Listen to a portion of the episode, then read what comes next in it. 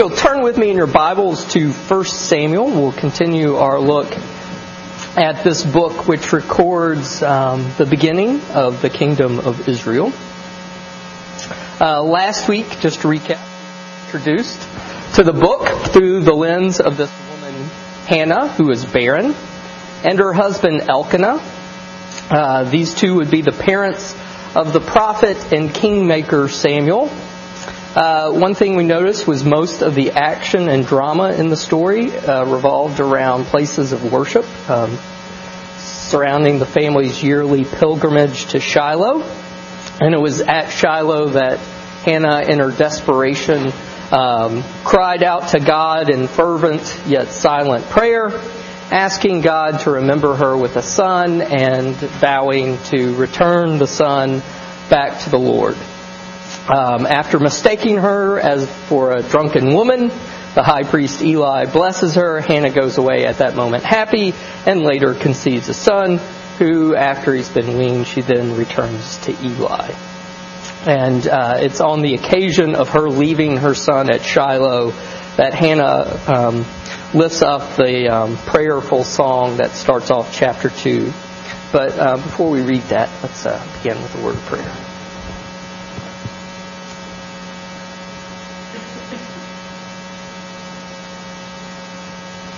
Almighty and comparable God, we do praise you and rejoice in your mighty works, that you are not a God uh, distant and far off, but a God who enters into relationship with your people.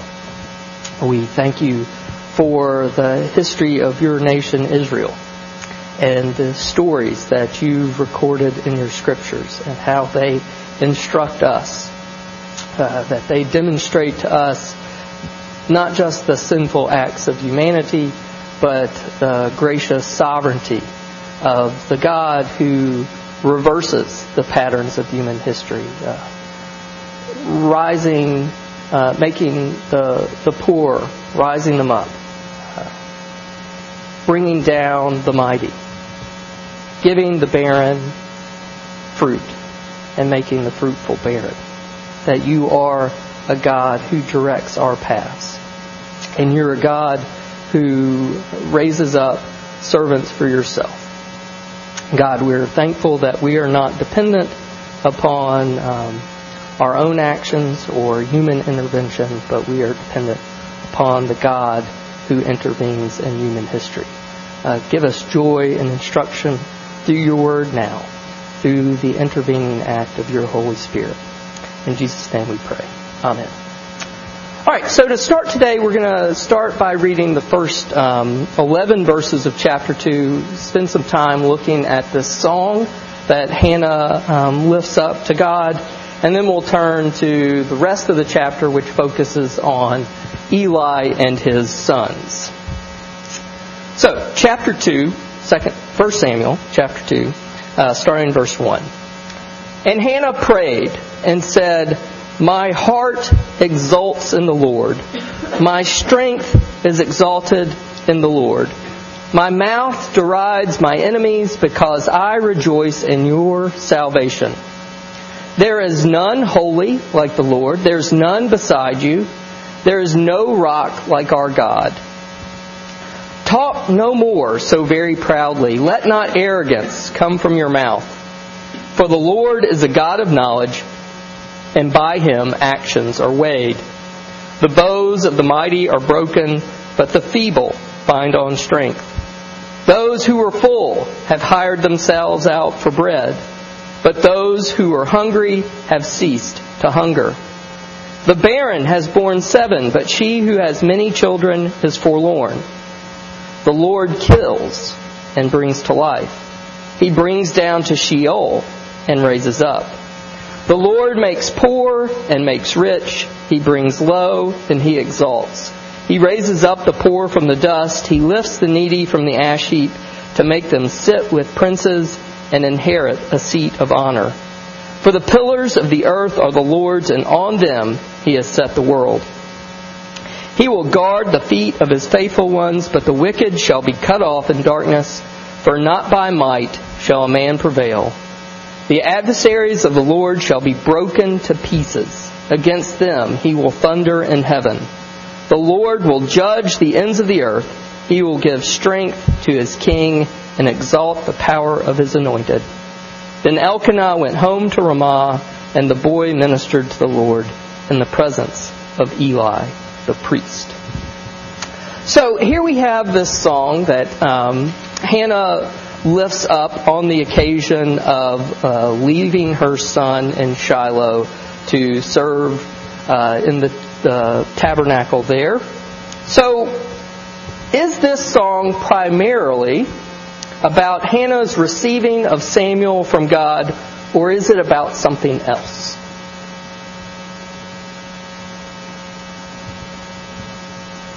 Is it primarily about God having given her the son that she so desired, or is it about something else? Matt, you're shaking your head.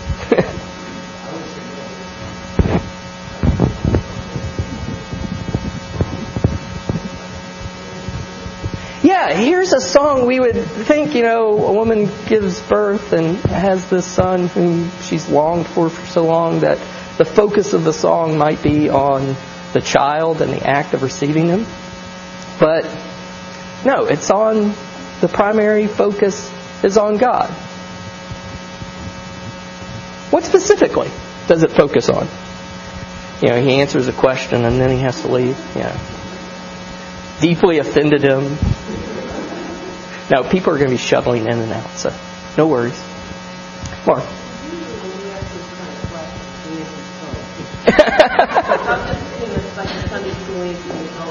Is both?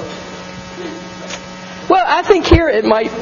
I'm, you know, I, it, it's a good question. Um, is it both, or is it the child just the occasion for giving? You know, singing about God, about all kinds of things that don't seem to have anything to do with the birth of this particular child. Um, what would you say the main themes of this song are? And even though it, it's a prayer, but it's often called Hannah's song.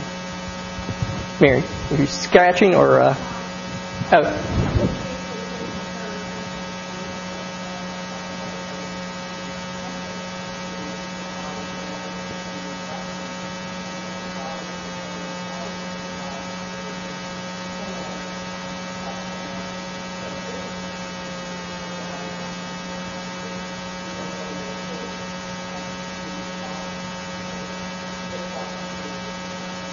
Yeah, she starts with her personal experience there in verse one. You know, all those my's that are repeated. So it's starting from that personal experience of this God. But it's not just um, God and Hannah. And, oh, you know, look how God's blessed Hannah. But it's what God's done for Hannah is opened her eyes to how this God works in all of human history. It's not just a story about her and what God's done for her. But it's through that story of what God's done for her, it's revealed something about the nature of the Lord that's bigger and much more uh, widely encompassing.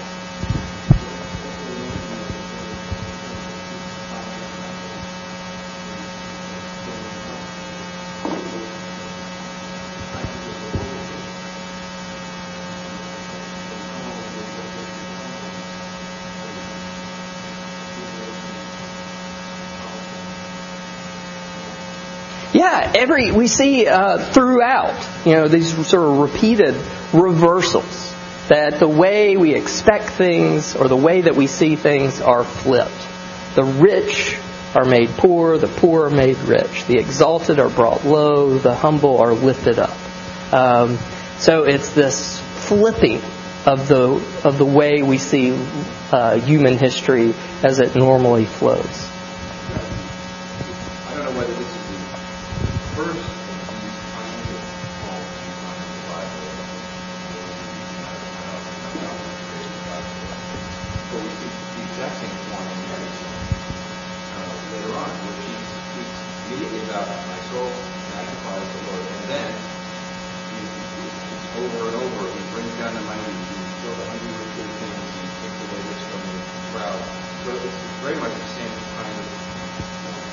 Yeah, it's. I'm glad you brought out that connection to the Magnificat, this prayer that um, uh, Mary lifts up after the birth of Jesus. And um, it's often thought that she's modeling that prayer on this prayer of Hannah, whereby um, what we you know might perceive to be you know you know a small act on the stage of human history, you know, okay, this woman who couldn't have children now has a son. Um, yeah, big deal. That happens all the time. People give birth all the time. But it's the way she sees it, um, especially because of the way we saw how that birth came about with God remembering her. Again, it's we, we talked about this some last week. It's not about getting a son. That's sort of uh, the mechanism. The more important thing is that God remembers her. That's what she wants to know, that God hears and remembers. And God remembers and gives her a son. And so in her praise, um, and again, you know, we sort of start, when we first encounter Hannah, she was crying. Now we encounter Hannah, she's singing. And what's the occasion for that shift in her life? From going from tears to joy, it's God. It's not the, it's not Samuel. It's God. So we have this song that, you know, it goes back and forth. It'll focus on the sovereignty and uh, uh, that God, uh, there's no one you can compare to God. There's none holy besides the Lord. There's none beside you. And then it goes into this uh, reversal. Then it turns back to God's power. It's the Lord who kills and brings life. He brings down to Sheol and raises up. The Lord makes poor and makes rich. He brings low and exalts. Um, so it's going back and forth between who God is and how God acts in history on behalf, really, of those who can't help themselves. Um, he's coming to the aid of those uh, who cannot aid themselves. And you know, why why that focus? Both, I mean, we could say both here and in, in Mary's song. Why that focus on um, uh, the downtrodden?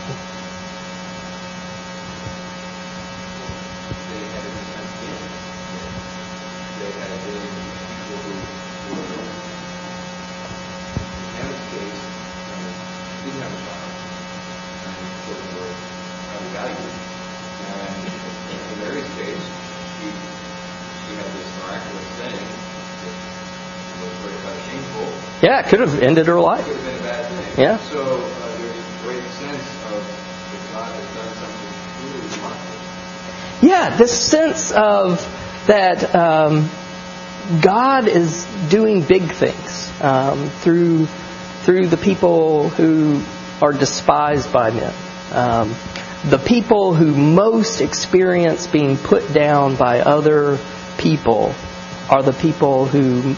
Um, best realize when God raises them up. Um, you know, she realizes more than anyone else what a dramatic act that God has done, that He has intervened in her life. Anything else you'd say on uh, the fact that this uh, song uh, is speaking um, of this perspective of uh, the lowly being raised up.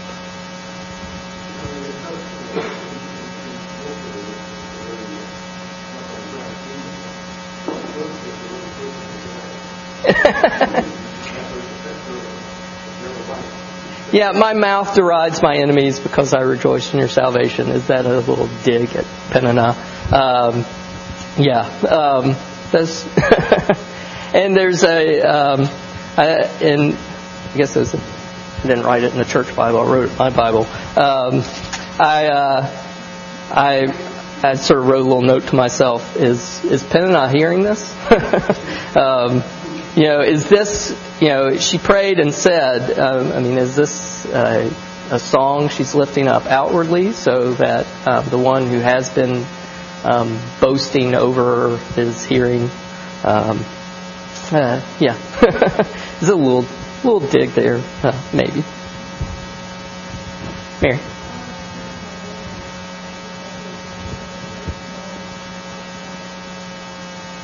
yeah, it really ends on this interesting note. Um, let me just read verse ten. Um, Those who contend with the Lord will be shattered. Against them he will thunder in the heavens.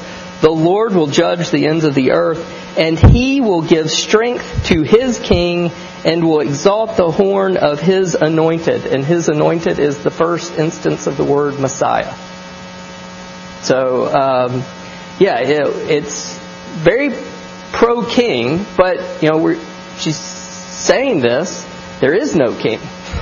Um, so what's going on there? What is this, you know, why at the end of this song does she give this strong statement that, uh, or, you know, request, a plea, God gives strength to his king and God exalt the horn of his anointed?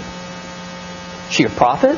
Um, what's going on? Why why in this song with this, uh, as Mary says, this strong pro-monarchy um, little couplet?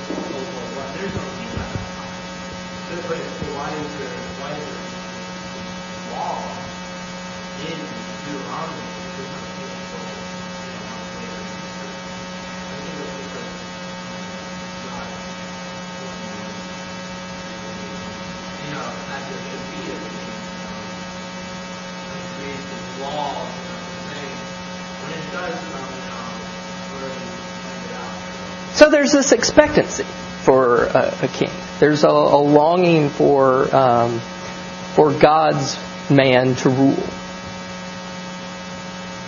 It's also interesting. Um, I mentioned this last week. First and Second Samuel are were originally one big book or scroll.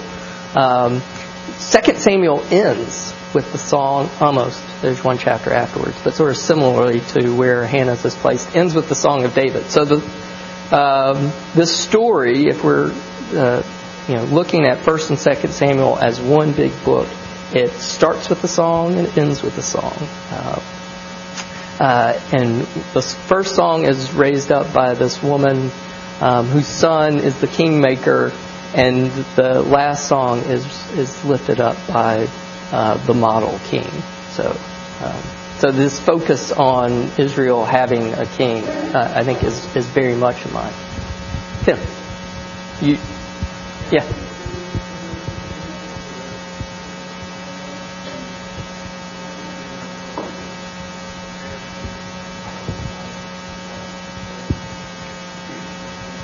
Yeah, we don't know who wrote. We don't know who wrote this book, but this song um, is.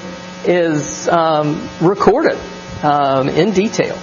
So, uh, you know, which again sort of goes to, she she must have uttered this aloud. She was in Shiloh, the center of, of ritual life in Israel at this moment. Um, and I mentioned this last week. Um, this becomes the model, or, or her prayer becomes the model prayer uh, in Judaism. And this psalm um, is a, a model psalm in many respects. You know, starting from personal circumstances, but quickly moving to praise of God. And it's not about her, it's about God and what God has done for her. Mark?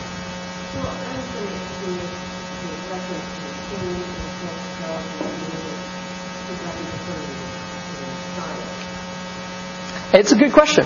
Um, there, and there are a couple of things in here that Uh, really look much differently when we view them through the lens of the New Testament. Um, you know, he brings down to Sheol and raises up uh, in, in verse six. Um, you know, that comes across a certain way if we are just looking within the context of the Old Testament. But when you bring uh, the New Testament into play, wow, you know, God raises people from the dead. Um, you know, so...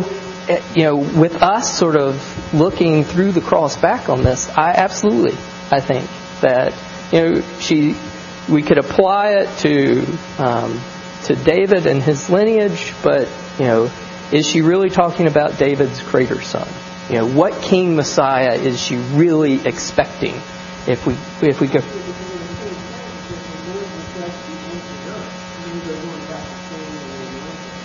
Yeah, it would be a weird way to end if it just sort of takes from that ultimate scheme of human history back down to just the political circumstances of Israel. Um, is she talking about the ultimate king, uh, God's ultimate anointed?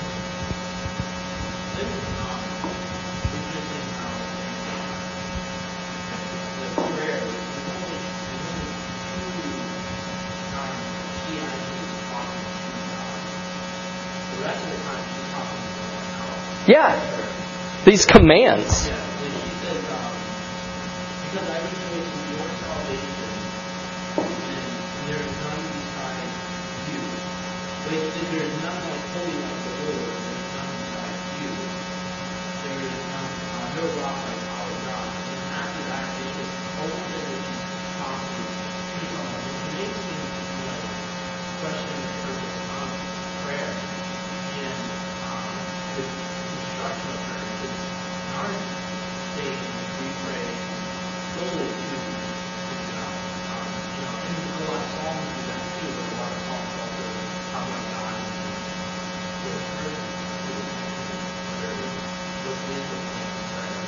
And this one, it certainly seems to both um, to both praise, but also to instruct others and to um, drag others into praise of God. Um, that they can't just sit there on the sidelines, um, but you know, this is again, it's not just her God; it's their God, and this is the God that they need to see operating in human history. Um, so again, I, I think you're absolutely right. It's it's.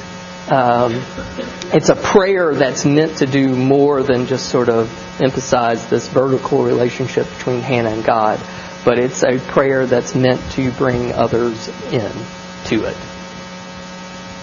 Mike.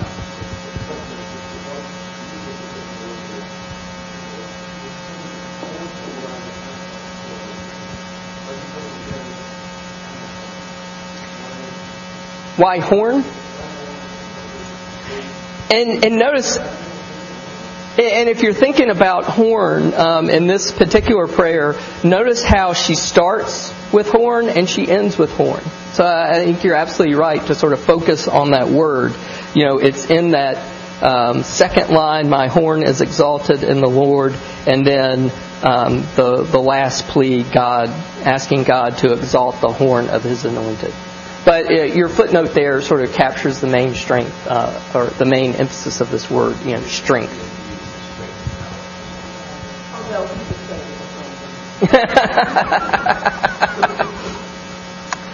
He would think that, wouldn't he? That's why we know that horns are better than string. No.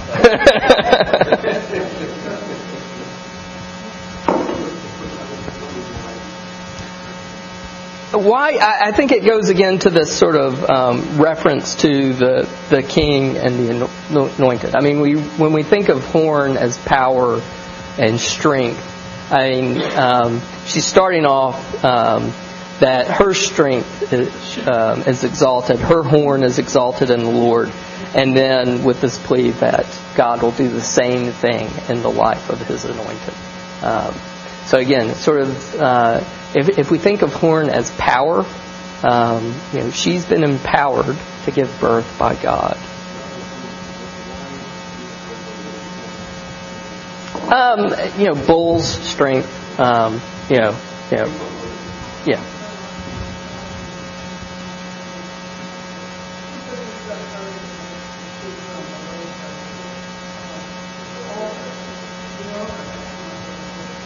yeah. Yeah.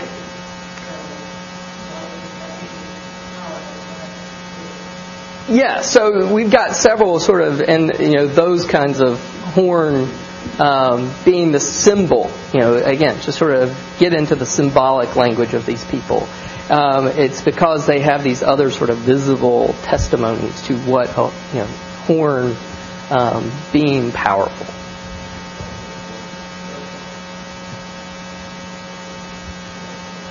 Yeah.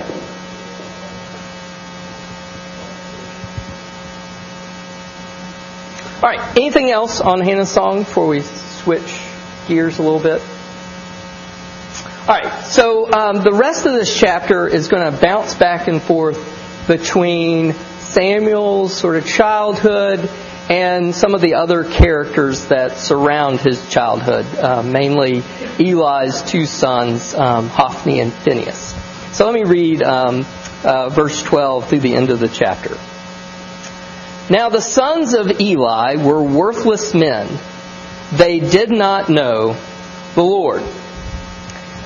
The custom of the priest with the people was that when any man offered sacrifice, the priest's servant would come while the meat was boiling with a three-pronged fork in his hand, and he would thrust it into the pan or kettle or cauldron or pot.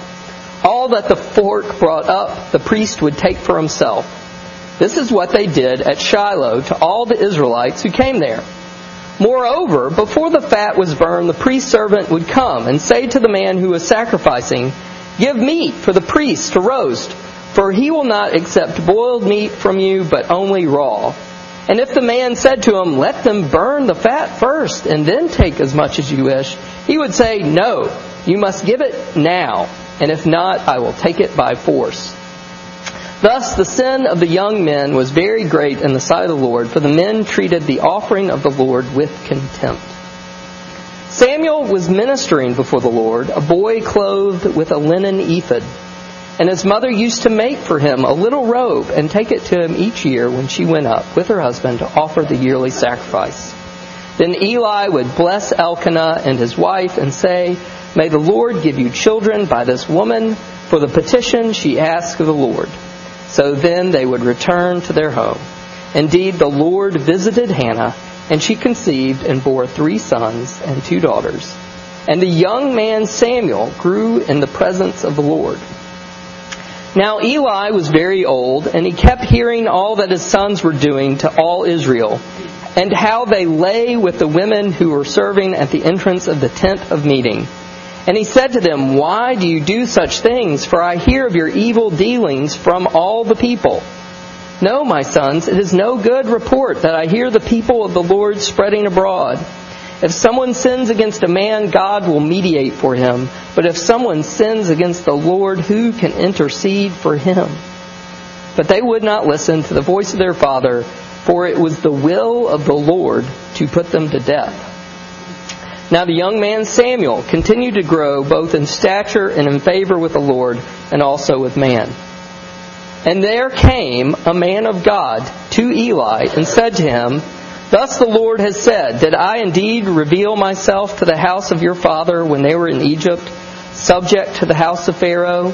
Did I choose him out of all the tribes of Israel to be my priest, to go up to my altar, to burn incense, to wear an ephod before me? I gave to the house of your father all my offerings by fire from the people of Israel.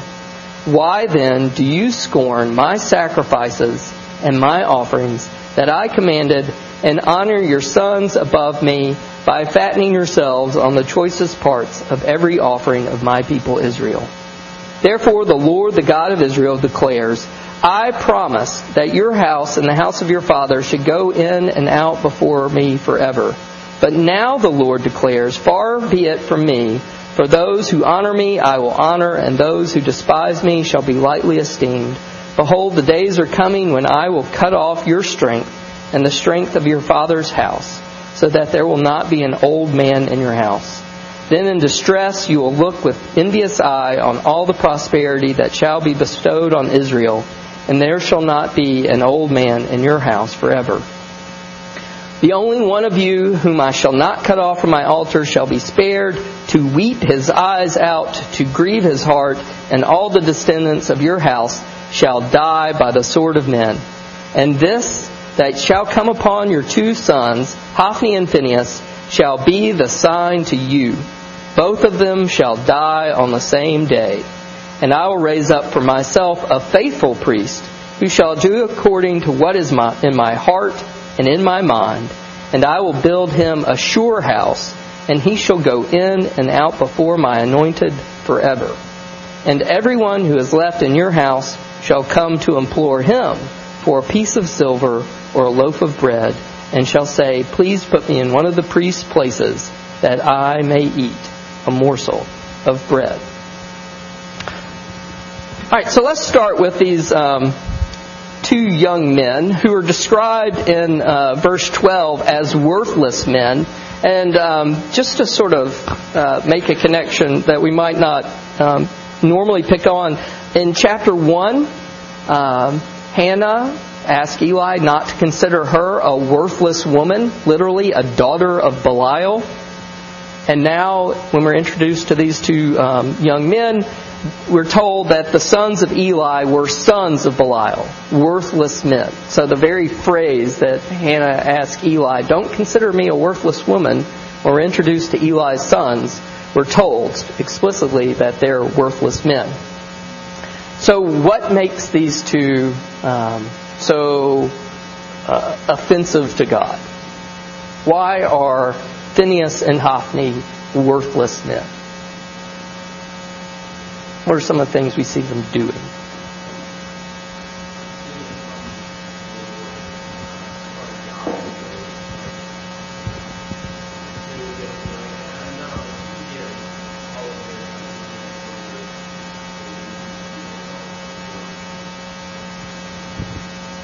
Yeah, so we're given this picture of um, of the practices in Israel at the time. And back in Leviticus, we're, we're given the rules for what the priest's portion should be. And it's specified that it's to be the breast meat and the right thigh.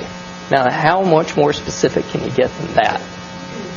And yet here we're given um, this picture of, um, I mean, this is, I, I meant to look this up, but I didn't. Is this the origin of the words potluck? Stick the fork in the pot, you know, what comes out. I know. This is where my brain goes sometimes. But we're given this picture of them um, not taking the specific portions allotted them, but by taking this three-pronged, three-pronged fork and, you know, jabbing it in everybody's pan, kettle, cauldron, or pot and getting whatever they can. And then that's not good enough for them.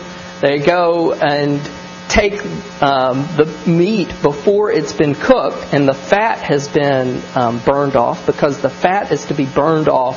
That's God's portion, is the fat. That's burned off. That's the portion that's dedicated to God. Nobody is supposed to eat the fat. And they're saying, nope, don't give me the uncooked or the cooked meat. We want the uncooked with the fat still on. We like fat. Soaks up all of it. Mmm, fat. I might be with uh, Phinehas and Hophni on that one. No. But uh, taking um, taking both what hasn't been portioned from them and then taking God's portion. So it's it's almost like with the moreover there. It's sort of not only have they been taking um, pieces of meat that aren't set aside for the priest, they're taking this part that's been set aside to God. So it's, you know, they're sort of robbing Uh, other men of the, their portions and then robbing God of his portion. What else? Um, yeah, and whether, whether they're prostitutes or not, it, um, you know, because usually you, you would have temple prostitutes. Um, I think these are, you know, it's women serving at the entrance of the tent of the meeting. Um, I think they're, it's worse than prostitutes. They're using their positions of power to Um, to to sleep with the people um, who are subject to their authority. So I mean, it's it's even wor- worse than prostitution in that sense. That it's sort of um, using their position as priests to take sexual advantage of the women who are beneath them in this uh, ritual system. What else? So we've got um. um uh, you know, taking um, from the people and uh, the offerings. And uh, go back to the, I, I meant to say this with Christian's comment. Notice how the people are having to give them some instruction. Wait a minute.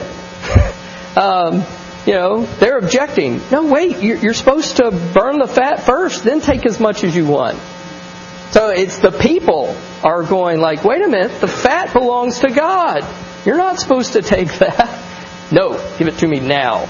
Um, so it's this ironic uh, picture of the priests who are supposed to know this and be enforcing it are are being held account by the people, and and people are being ignored.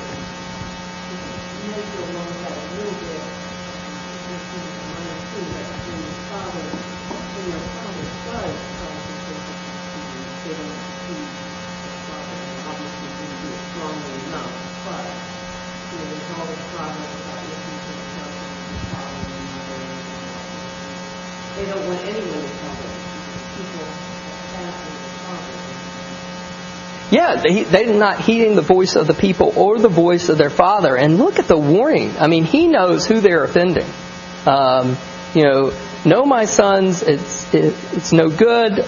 Report that I hear the people of the Lord spreading abroad. If someone sins against man, God will mediate for him. But if someone sins against the Lord, who can intercede for him? He knows um, who these practices are offending. It's obviously offending the people that are talking about it. But it's an offense to God. And Eli knows.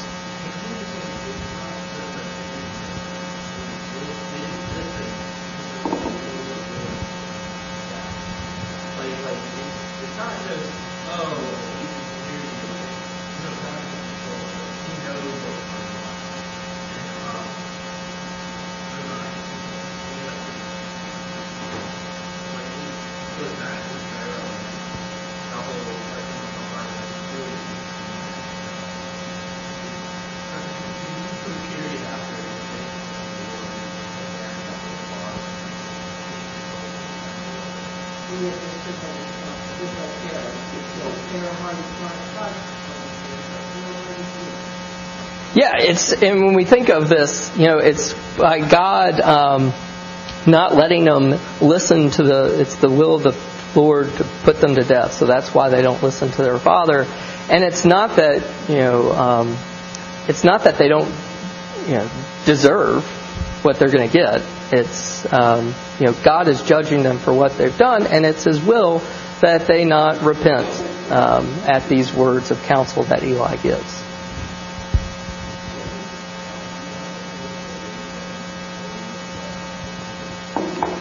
Yeah, and if if we, we'll, we'll get to Eli in just a minute, but just to sort of hit that, since you raised it, to hit it now, um, we'll see Eli uh, get rebuked here in a moment. And, you know, and we can ask the question, we're getting all these sins of his sons, and then why does um, this prophet come to Eli and condemn him? I think it's that reason. And we see it's Eli, yes, he sees what they're doing is wrong. He tries to stop them, but he doesn't exercise the office that's been given to him. It's this sense, you know, he's he's the father and high priest. And in this moment, he's letting his, his um, uh, being a father to these two get in the way of him being exercising his role as a high priest. Um, and when we see the priesthood being taken from he, him and his family, um, that's why. It's because it's, you know, we've got the naughty things that, that Hophni and Phinehas are doing, but uh, in a sense, is Eli's um, sin worse in that he's got the power to stop them. Um, he has the responsibility to stop them, and he doesn't exercise either power or responsibility.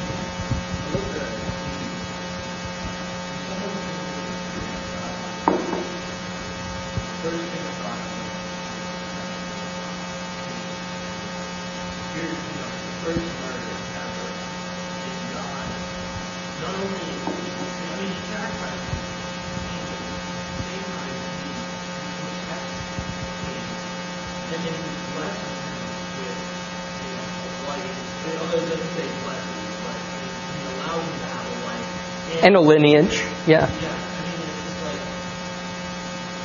with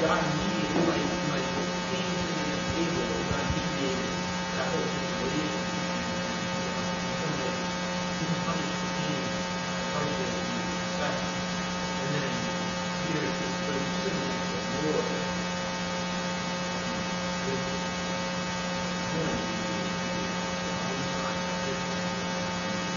yeah, what, you know, it, and to think about, you know, what's the way the people have of, of um, you know, asking God to mediate for them? It's through this sacrificial system and offerings. So if they're perverting that, you know, what's left? You know, they, they've just killed the only means they have of asking um, for God to um, to forgive them. Um, if if they're perverting the sacrifices that they've offered to God, they don't have any resort left.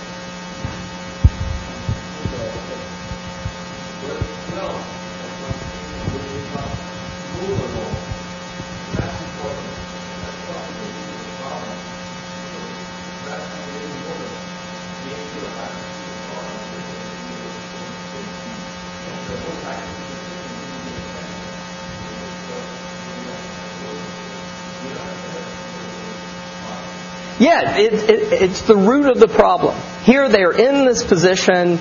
They're, they've been, by their family lineage, they've been put in this position of serving in the tabernacle of God, ministering these sacrifices. They're in the ritual office, but um, as George points out to us, you know, in, in verse twelve from the get-go, we're, we're clued in, they don't know the Lord. So whatever rituals they're going through, they're not doing it out of a genuine love or relationship with God. They're doing it out of rote and, in the picture we're given, out of personal gain.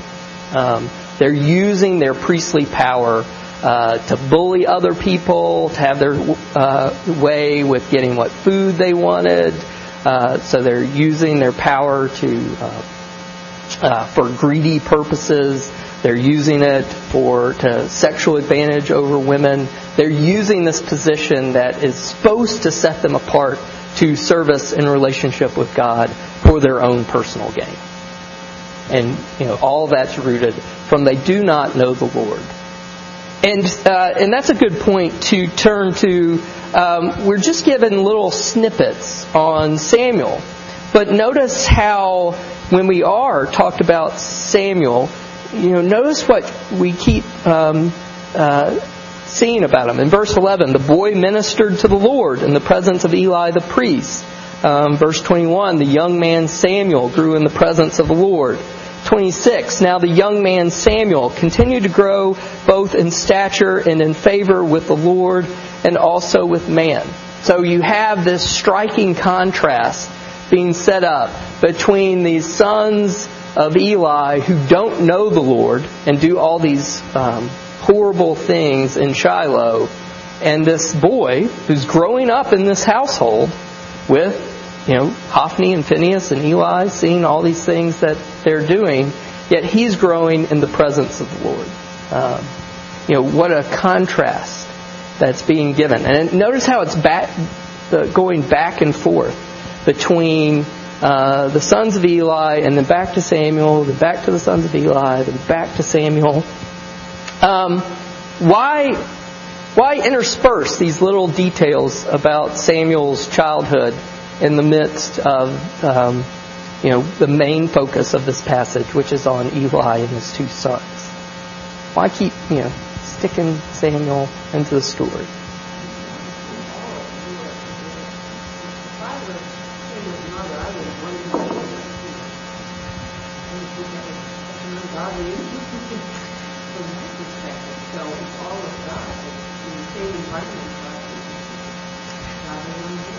Yeah, in the same environment, um, it's not, you know, he's growing in the presence of the Lord. It's, you know, the Lord is present. And Samuel, the child, is learning to recognize and experience that presence of the Lord. And these other people in the household with him aren't. Tim.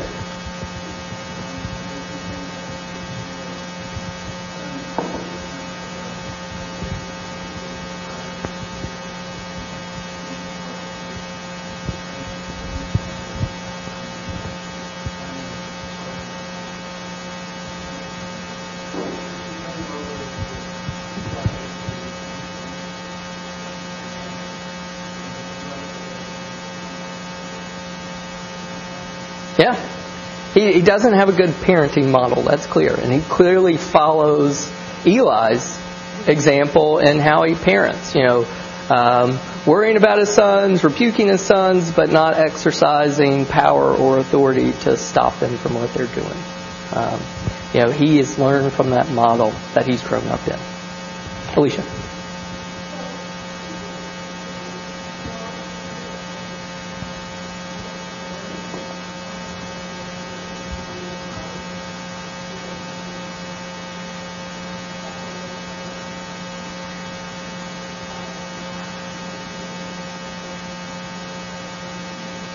I think it is a good... I mean, it's one of those places, again, um, Christian mentioned the, the passage where, um, you know, it's the will of the Lord to, that these two are going to be put to death. I mean, He is He's set them apart to be vessels of wrath. But in the midst of the same household, He's chosen this one to be the vessel of mercy.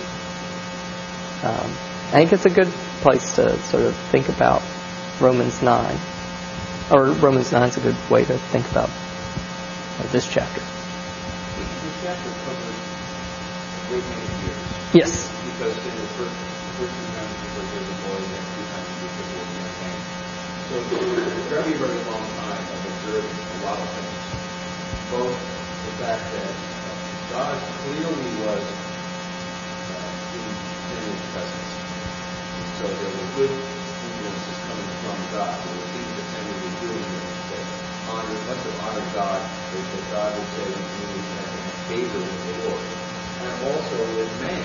So other people noticed this as well. Despite what happened later in his life, people were noticing the contrast between Samuel and Eli and his son over the whole period of childhood. Yeah, and I think that contrast, again, is being specifically, you know, notice how often the words, you know, in, in regards to... Um, Eli's sons, the people, the people. I mean, this isn't just sort of, excuse me, this isn't just, um, you know, they're doing it and nobody knows about it.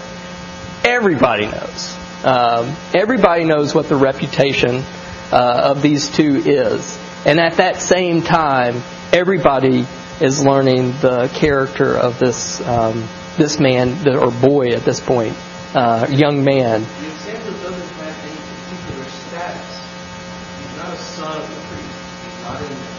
He's just a servant and the kid who was given up by his mother to the to the priest, to the temple, whatever. Is, was that being a was that a common practice? Was this, was this a good mother that gives up her child and visits it once a year? Or, or I don't know. Yeah, brings him a robe every year. But he doesn't have any particular standing in front of people except that he is there among them.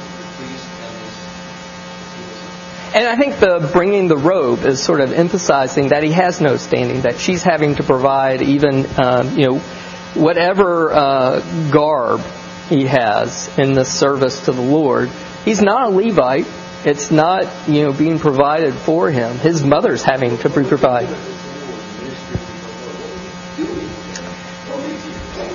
Um... Yeah, we're not told it's explicit. All we're told of his activities is he's ministering before the Lord, and he is he's you know in in this um, you know it's it's not quite a tabernacle anymore, but it's not yet a full temple. I don't know what we call it. Um, the house of the Lord, I guess, is what um, Samuel, the book of Samuel, refers to it. This house in Shiloh, um, but he's clearly. Uh, and, and we'll see this next week when we see the specific story of how God um, calls Samuel to be a prophet. Um, we'll, we'll see, you know, him not just sort of hanging out around. He's at the very center of the ritual practices um, going on here in Shiloh. So he's not just sort of um, you know sweeping up outside, you know, doing odd jobs. I mean, whatever he's doing, it's It's at the heart of what's going on at Shiloh.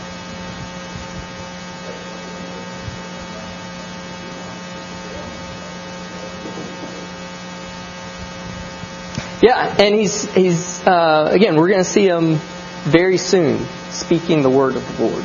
Um, so this is, I mean, again, it's sort of being, contrast being set up between uh, these men who don't know the Lord and this man who does know the Lord.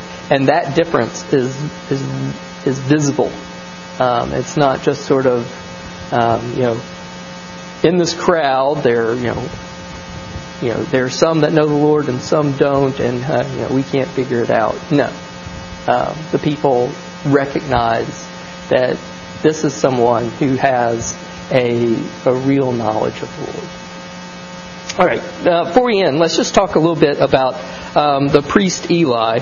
Um, so, what kind of picture do we are we given of this priest Eli? It's sort of a complex, you know. Think about what we've been told about Eli. Um, what are some of the things we see about him? How would you describe Eli?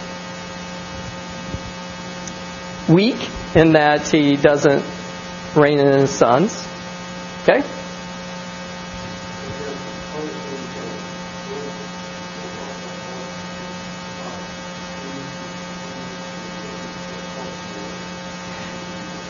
No, he keeps, you know, God's put him in this role. He knows the curse of God is coming upon him.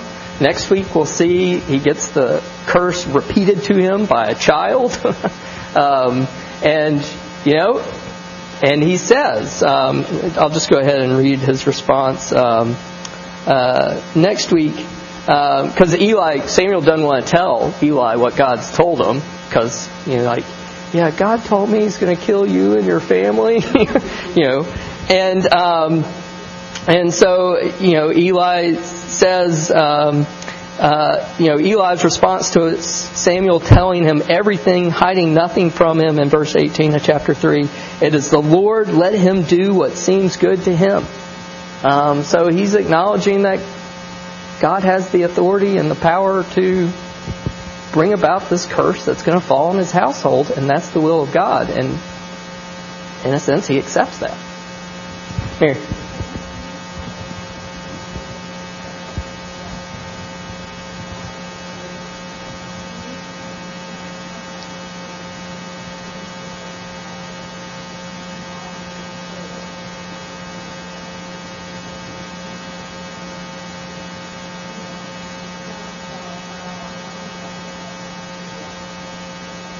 Yeah, it's a, we're given this. It's a complex picture.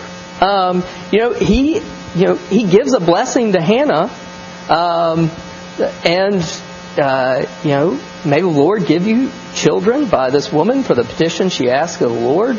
And indeed, the Lord visited Hannah, and she conceived and bore three sons and two daughters. So we see him twice giving words of comfort and blessing to Hannah, and um, you know, the blessing's coming true.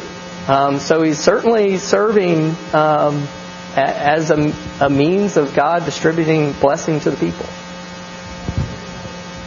Oh, yeah, he's very old. Yeah, so maybe that goes in to uh, doesn't have the energy. these these boys, so much effort.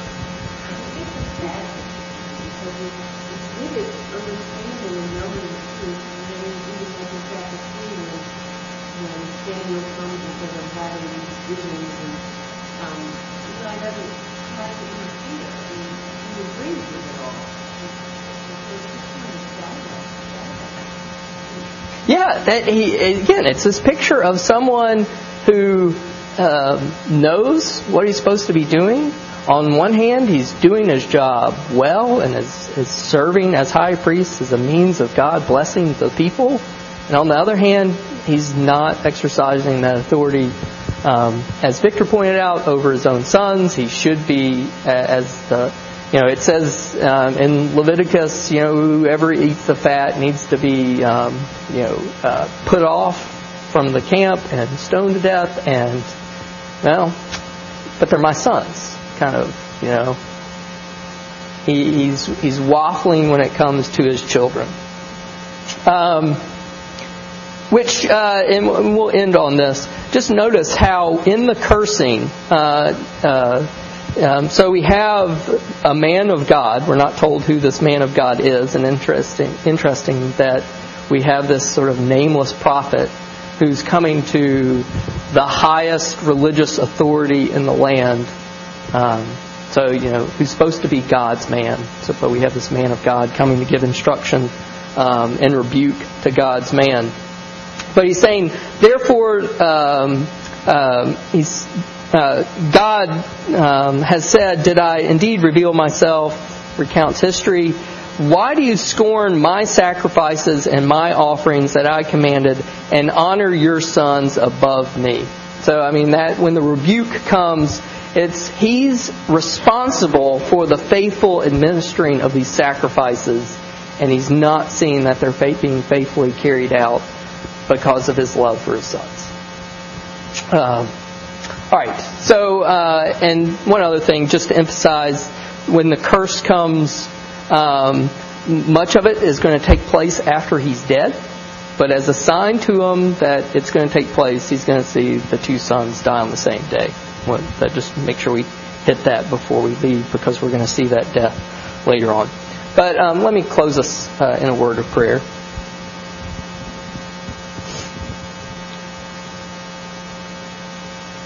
Almighty Sovereign God, we rejoice uh, that You are the one in control. If left to our own devices, we would use the the power and means You've given us to serve ourselves. That we would uh, act no different from Hophni or Phinehas.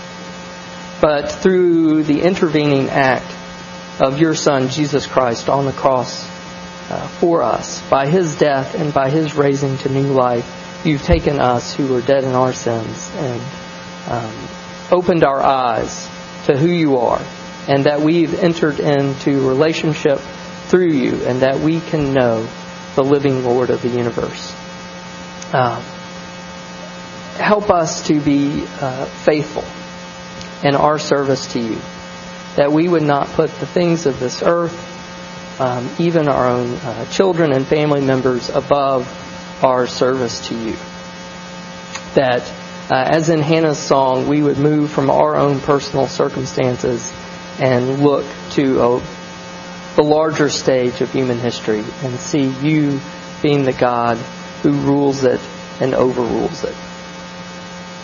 Um, and we know at the end of the day that uh, our chief response needs to be worship. That we need to uh, draw near to the throne of grace, uh, individually and as we're going to do in the coming hour corporately. That we will humble ourselves and rejoice in the salvation our sovereign God brings.